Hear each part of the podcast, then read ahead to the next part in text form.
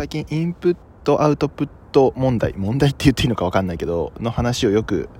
聞きますね。で僕もその話をよく聞いてなんかなるほどって思ったりなんかもやっとしたり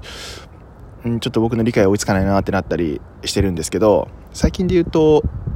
週の話すラジオをやられてる週さんですとか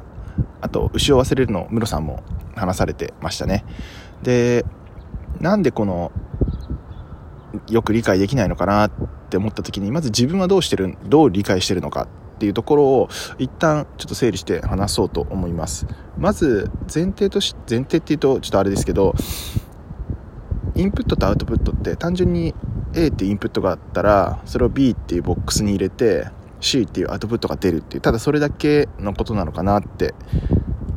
まずは思ってるんですよね、まあ、それだとただその等式が成り立ってるっていうか、まあ、y=ax と変わらないんですけどまずはそういう認識を持ってます。